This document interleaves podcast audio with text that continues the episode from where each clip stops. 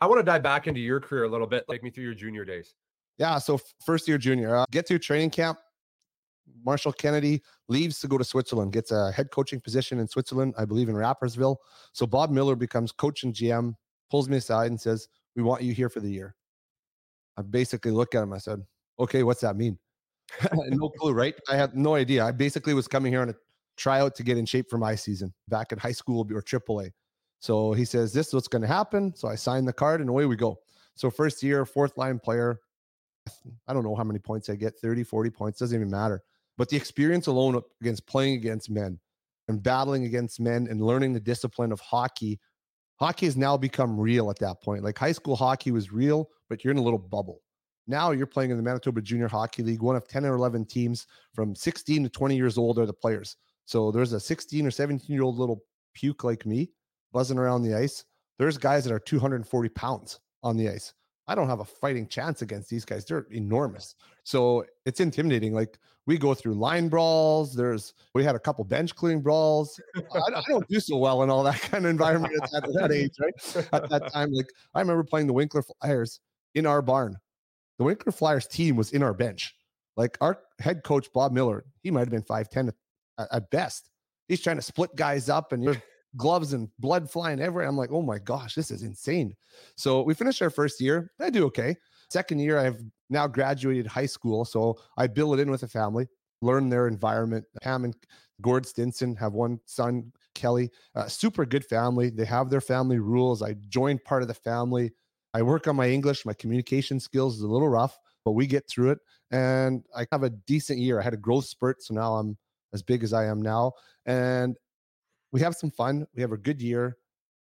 And Bob comes to me and says, schools are starting to get interested. And I looked at him. I said, what's that? I graduated. Uh, I'd like to tell you I was an A plus student. I wasn't. I was probably a little more. I graduated. Let's put it that way. My marks were great. And so I'm like, okay. He's like, you might want to consider taking what at the time was the SAT or ACT test. So I studied a little bit for this, but I hadn't studied in two years. And uh, what the heck was that? I don't know what this is anymore. Math, physics, English. Oh boy. So I take it and I pass. Marks aren't great. Have a great third year. Uh, a couple schools, UMass Lowell out of Boston, flies me down for a recruiting trip. I'm a small farm town kid. I've been to Winnipeg. I've been to Portage la Prairie and a few other places. I get into Boston. Wow. That is a city. We land, it is pouring rain. There is people everywhere. I watch a game, I hang out, I meet the team. It's a really cool experience, but the whole time is so intense. There's people and people, and the team takes me out after on a Saturday night to go have some fun and loosen up and meet some of the, the guys. Leave for a minute to go get something. They lock the door, and he says to me, "Don't open this door till I get back." My eyes pop out of my head. I'm like, "What the heck are you talking about?" He's like, "This isn't a very good part of the neighborhood." And I think he was going to get KCB or something, whatever it was. But I was like, "Oh my god." So then Marquette, Michigan flies me down as well. so it's a small school, about 10,000 athletes or students, pardon me. The town goes to about 25,000 people with the school during the year, gets really quiet in the summer with about 15,000 people. It's fishing, it's hiking, it's golfing, it's hockey and snow snowmobiling. That's my cup of tea. That's that fits my identity really good. So we go through that whole process and we my parents and I decide northern Michigan is probably the best fit it's a small town feel. I got a real good vibe from the coach. Coach Comley is there. Dave Shyiak recruited me. Dave Shyiak is still a, an NCAA coach. I call for advice on how to help my kids and, and stuff. So, a really great experience in Portage. I learned to grow myself as a player. Hockey started to get serious where you really had to focus on yourself and start to do things. Let's talk about your first couple years of college. Did you have any idea or any inkling like, hey, you know what, I can be a pro player? Uh, it didn't uh, probably occur to me till at the end of my third year. So I get in my first year, and part of the the enticement for me to go to the school there was they were in a rebuild mode, which meant possibility for more ice time. Code word. We were going to suck, but I was going to get a chance to play, and that's important to develop. You want to put yourself in a situation to play. So I remember our first day, 15 rookies. Coach Rick Comley. This is we're talking uh, 1996 lines all the rookies up and goes through the list. Get rid of the earrings, cut your hair, goes right down the wall. I'm a farm kid. I got short hair. I got no earrings because that wasn't allowed in my family. I got no rat tail, so we're good to go. And we start the year, and oh boy, we have some growing pains. We have a very big struggle through our year. I think we end up like a maybe a 15 and 25 kind of team. Not very good, but to be expected when you're dressing three quarters of the team as rookies, and away you go. so that first year was quite an eye opener. It was fast, it was big. I couldn't believe where I was in Portage. I was a decent skater, decent player. But here, oh boy, I was just one of the other numbers, right? It was Coach Comley had good confidence in me. He played me a lot. Uh, not sure what he was thinking at sometimes, but I enjoyed the ice time and away you go. Coming into my second year as a sophomore, we really started to put a mark. I had a line with this two guys, Roger Trudeau and Buddy Smith. Buddy Smith, probably the, one of the craftiest passers I've ever played with. He played in Saskatchewan Junior Hockey League. He was five foot seven, about 130 pounds. Wow. The key was get your stick on the ice and get open. He could feather a sauce or find you in the opening anywhere. So I knew that. And the other guy, Roger Trudeau, power forward to a T, six foot three, 200 pounds, could get to the net. And I was a makeshift in betweener. If he went to the net, I went to the slot. If he went to the slot, I went to the net. And we really had a successful year building into it. Put ourselves into an NCAA tournament, which the school had not done in a few years because of the rebuild. So it was really great experience. We really got our feet wet. and at the end of that third year, Coach Comley has the team meetings, all the coaches do. And he pulls me in and says, Decent year. I think you need an agent. And I said, What do I need an agent for? He goes, uh, Scouts and HL teams are calling me about you. Yeah, sure. I said, I got to play hockey another year. I told my mom I was going to graduate. That was rule one. And he goes, Yeah, I know. But I, if you have the year you had again this year, you're not going to finish the year here. Get yourself an agent. I said, oh, Okay, that's fine and dandy. I can do that. How do I do that? I have no clue. I never talked to anybody, right? There's, there was no uh, cell phones didn't exist. There was none of that. I was living in my little bubble of uh, in the moment. so we went through a recruiting process. Coach Comley gave me I'm drawing a blank. GM for the Carolina Hurricanes right now is who is oh, the GM right now? It's oh, Don Waddell. Thank you. Yes. Gives me the number to Don Waddell and says, You call him, he'll tell you how to figure out how to get an agent. Okay, so I like call this number. he answers, Hi, Donnie Waddell on the phone. I said, Hi, Donnie Waddell, JP Vigier here. And you could hear a pause, kind of like, What the hell are you calling me for?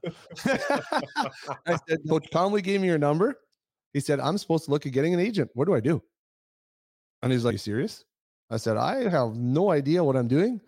He told me to call you to get some advice. I, I really, I don't even know where to start. so he gives me a couple phone numbers uh, of agents he likes to deal with. And we, my parents and I go through the recruiting process or job application process or whatever.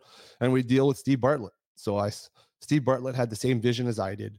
I'm not a high maintenance guy. I don't need you to call me every day and tell me I'm playing good or I'm playing bad what the scouts are. Let me play hockey and you do your job. so my fourth year goes and we have a pretty good year. Uh, we're supposed to have a, a, better year, but toward the end of the year, we the, the senior group and I get lost in our own pity. Our year's ending, our college eligibility is ending, our careers are over per se. Right? What's next? And so we finish a, a little bit early, and my agent calls me and says, "I got two contract offers for you." And I was like, "Yeah, sure, whatever. What is that?" He goes, "No, we have NHL teams that want you to come. One was the Atlanta Thrashers, and I believe the other one was Detroit Red Wings. and I said, Detroit Red Wings. I'm living in Marquette, Michigan, home of the Detroit Red Wings capital right now. There is no way I can play for them. They have like Yzerman, Fedorov, Lidstrom, like they are in the epidemic oh, of their Stanley Cup run. Like, how the heck am I going to play there? He goes, That's okay. We don't want to play there anyway. The Atlanta Thrashers are really interested in you. And I'm like, That sounds why the Atlanta Thrashers? There's I, I feel there's a connection there. And he goes, Yeah, Don Waddell's the general manager. I go, Oh, light bulb. I talked to that guy once, right? Perfect. We end up signing with the Atlanta Thrashers, and there's my pro career. Honestly, I had no clue till probably the five days before I signed that contract that there was going to be a possibility of playing pro hockey. That's incredible. So when your season was winding down in college, you thought this is it. I'm going to go back to the farm, or what was that? What was your well, thought process? My thought process: I'm going to finish my degree. I'm going to become a school teacher and live my life and grow old. At that point, I had no idea that my agent and I, Steve, we talked maybe once a month, just catch up on times, nothing really. I never clued in to ask, hey, is anybody interested? Like, where am I going? It was like, meh, whatever. And the season finished, and I think I sulked in my own pity for my career being over. And like two days later, he just called and said, uh, "We got to talk." I'm like, "All right, let's talk." I don't really know what's going on, so we talked, and I had to call my parents. I said, "Dad, I think I'm going to get a contract in the National Hockey League." And he, he was like, "What?" And I was like, "Yeah, we have interest. Like, we got to figure this out." And so it, it was weird. You look back on it now; it's everything is you see it all the time. Patrick Kane signs two point seven million dollars. There was no ticker back then. There was no you just signed a contract and away you went. So it was really, it was quite interesting. It was quite nerve wracking. And then I was a pro hockey player. What What was that conversation like with your dad and your mom when you actually signed it? Holy shit! I can't believe this actually happened. as naive as I can be, like I got my scholarship and I told my mom, I promise I'm going to graduate. Right. Uh, my mom never got to university. My dad got a university degree, but I, I said to mom, I'm going to graduate. I needed the four years of development, so it kind of worked out well that way. But and then I was a pro hockey player, and dad's like, now what? I'm like, I don't really know. I just got a letter saying I got a flight tomorrow. I got to be in Orlando, Florida, uh, possibly play in three days. By the way, dad, I need you to buy me a computer because I don't have a penny to my name and I want to finish my courses so I can graduate a distance. I've contacted all the teachers, they're all good with it, but can you buy me a computer and send it to me? He's like, Really? You're a pro hockey player and I got to buy you a computer. so, yeah, so did that. And off to Florida we went to finish the year. And so you played your first game like a couple days later? Yeah, I played. Uh, Orlando was the, the farm team for the Atlanta Thrashers. They were in a play, just about to get into a playoff drive but they had hit a big injury bug, so they needed some bodies. And I guess I signed a contract with Orlando because my contract with Atlanta didn't start till the following year. Okay. So I went in, played about two or three games.